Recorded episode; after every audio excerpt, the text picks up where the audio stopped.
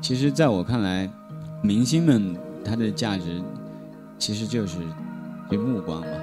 所谓的流量就是你花多少时间去看他，从这个角度其实明星可以成为，他是你的手段，他是你的生产工具，他实现了对于某些内容的一种分发吧。觉得现在这个大浪淘沙，每一代隔得很快嘛。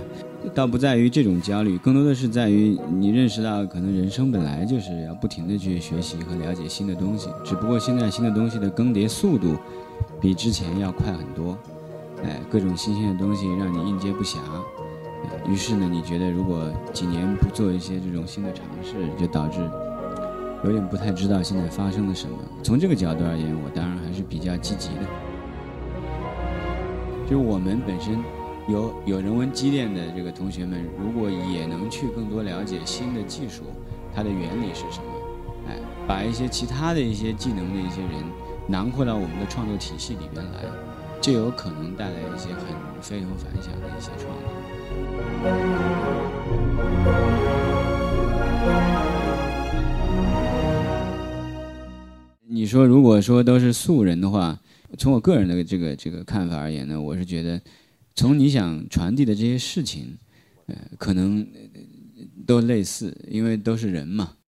我也没觉得那个人的理解就一定比这个人他就他就多么更高深多少。但是用用明星，那显而易见就是，就如果不用明星，那大家就就看的人肯定就少少嘛。那你从花同样的。呃，比方说这个费用的角度而言，预算的角度而言，那你可能影响的人就会少一些。这个可能相对而言是一种呃影响范围能更大的一个一个一一种才一种方式吧。其实，在我看来，明星们他的价值其实就是就目光嘛，所谓的流量就是你花多少时间去看他。那么。从这个角度，其实明星可以成为，它是你的手段，它是你的生产工具，就是它，它实现了你的某一些对于某一些内容的一种分发吧。你觉得东西很很重要，比方说，我我觉得那个对于老人的关爱这个问题很重要，但如果只做一个这个专题片啊，比方说或者纪录片，可能看的人就比较少。中央台也做过很多相关的一些片子，但是这个它依然没有太多人知道。但如果你你让毛不易去做的这个，那可能很多年轻人恰恰要认识到了，这个人在这个生命的最后的阶段，或者说受到了一些不可逆转的伤病以后，他的一种状态，他是需要我们有更多的人去做帮助的。哎，所以说我觉得这个是属于你的一个价值判断，但是呢，你选用了它呢，其实就是你，呃，来把这个内容我向更广的受众去传播的一种方式。我觉得是这样来理解它。所以说，我觉得就是在，当然就是比较幸运的有预算的情况之下，呃，用他们来实现，呃，并不是一个不好的事情，是挺好的一件事情。但是说来说去，我觉得，就是还是在于你觉得有价值的东西，并且这个有价值的东西是不是相对触碰到了更多的人现在关心的一些社会问题？我觉得现在这个大浪淘沙，每一代隔得很快嘛。我倒不焦虑于我听不懂这个，如果吉安说点什么，我可能就已经听不懂了。但是，嗯，我觉得倒不在于这种焦虑，更多的是在于你认识到，可能人生本来就是要不停的去学习和了解新的东西，只不过现在新的东西的更迭速度比之前要快很多。哎，各种新鲜的东西让你应接不暇，于是呢，你觉得如果几年不做一些这种新的尝试，就导致。有点不太知道现在发生了什么。从这个角度而言，我当然还是比较积极的，就是这样。呃，从个人而言呢，我当然一方面还在做最最传统的这个记录电影，这个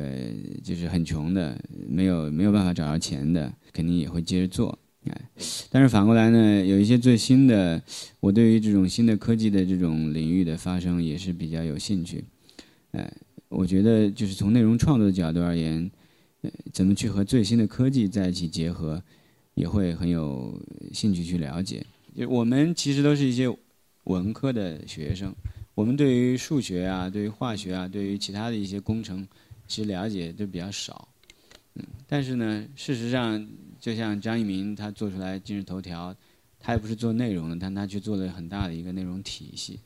实际上，我觉得现在有很多东西它开始结合在一起，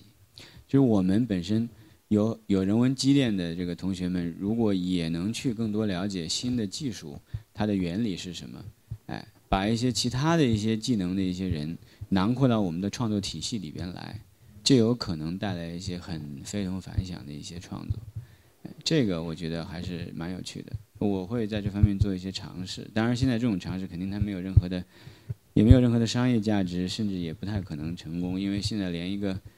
也没有公共的数据平台能跑得出来这么大的一些及时的数据。但是终归这就可能是一种未来的发展方向，就好像第一台这 computer 被设置出来的时候，运算能力极其弱，因为技术的发展是非常迅速并且没有止境的。但是我觉得我们的创作要跟得上这个技术的发展。